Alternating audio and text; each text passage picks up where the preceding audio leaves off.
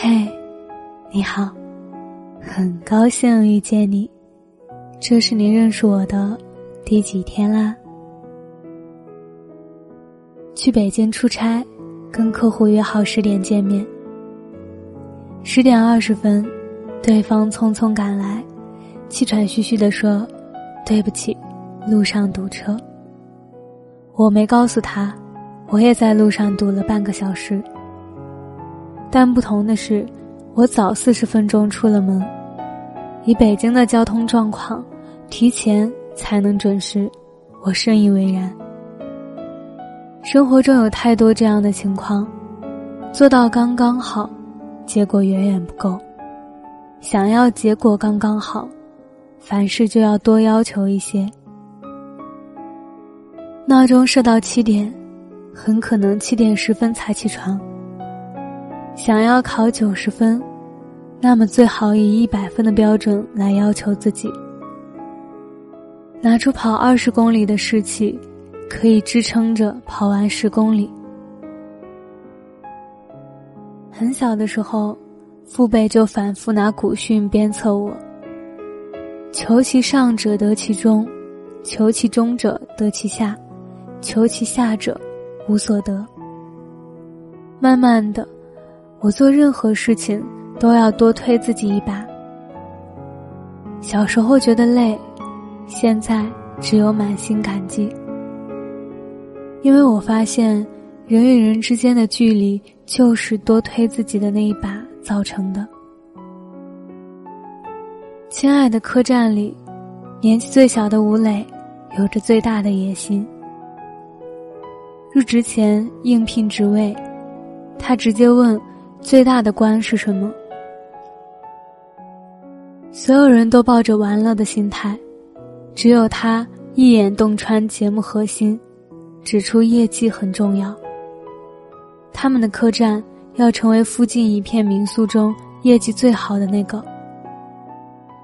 早上八点，早餐评比，而他六点起床去地里采摘新鲜水果，第一个到达厨房。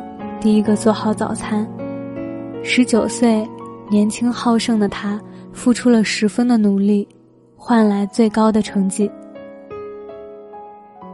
虽然残酷，但生活就是缺斤少两的。你给他十分钱，他不会给你刚好十分的货物。为了补足这二点五分，你需要多付出五分甚至十分的努力。七十二岁的老人徐玉坤，在骑行了大半个中国之后，感慨道：“如果是十层楼，你只拿出十层楼的劲儿来，其实你连十层楼也爬不了。十层楼，你拿出二十层楼的精神，最后十层楼也只是完成了。想要达到某个目标，付出的努力。”必须远远在他之上。徐玉坤已经七十二岁，仍然坚持四点起床，六点上路，每天骑行十四个小时。十一年里，独自骑行过二十五个国家和地区，全程十一万公里。你们赌的是生活，我赌的是生命。拼上一个老人的全部余生，才有这一段激励无数年轻人的奇遇人生。从大学时玩乐器，到毕业后创业，我深深的体会到，想要结果达到预期，总是需要在预期之外，再多做些什么。公司里，我也喜欢能够多给我一点什么的员工。你问他要商务合作的进展，他其实已经做好了计划和安排。一起出差，天气会提前查好，应急药物也会备好。从来不会问我你说怎么办，而是在思考之后，表示这个问题我研究了一下，我觉得可以这样。奔着最好去，最后才能落得优秀。想要结果最好，就必须做些多余的事情。一个人能够被看到的成就，就像露出水面的冰山，支撑起他的，是水下更多的不会被看到的努力。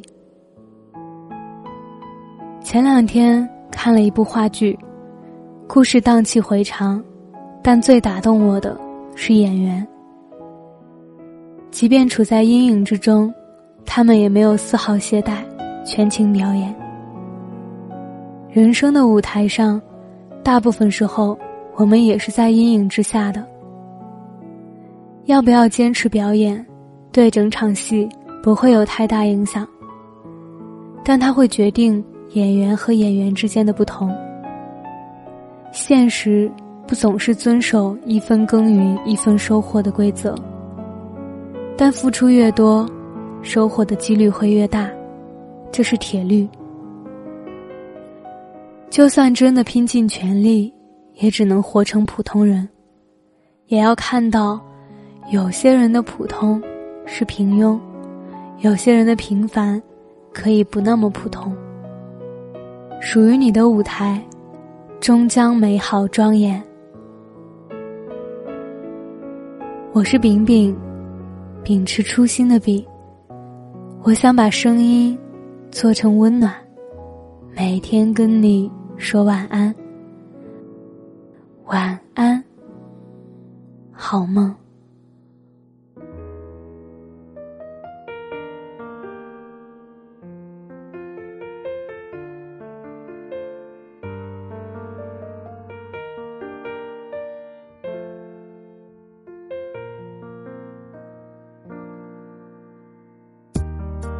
倒塌的记忆没放完。时间也静止了想念，我害怕再也不能见。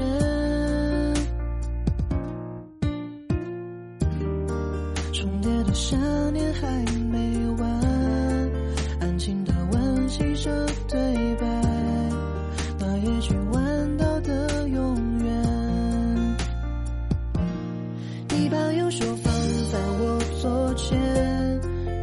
对我说了句抱。歉，你对我说的那一句“爱你”还一直回荡在耳边。我对你没有太多的抱怨，只是期望能回到从前。谢谢你给我的一切，我全部都留恋。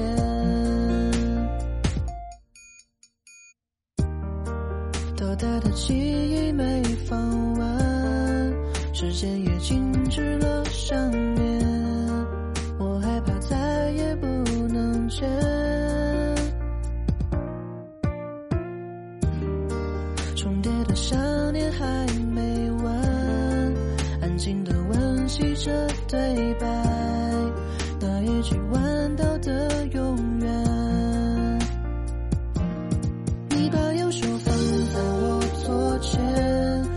声对我说了句抱歉你对我说的那一句爱你还一直回荡在耳边我对你没有太多的抱怨只是希望能回到从前谢谢你给我的一切我全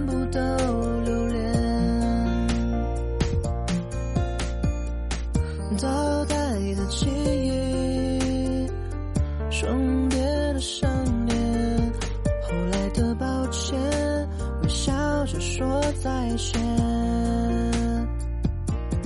你把右手放在我左肩轻声对我说了句抱歉。你对我说的那一句爱你还一直回